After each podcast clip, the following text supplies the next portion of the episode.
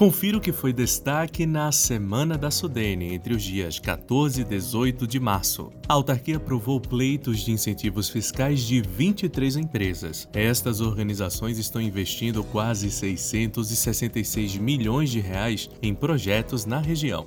A Sudene também marcou presença na primeira Conferência Internacional de Resíduos Sólidos que aconteceu em Recife. Na ocasião, a autarquia apresentou ações voltadas para o manejo de resíduos sólidos.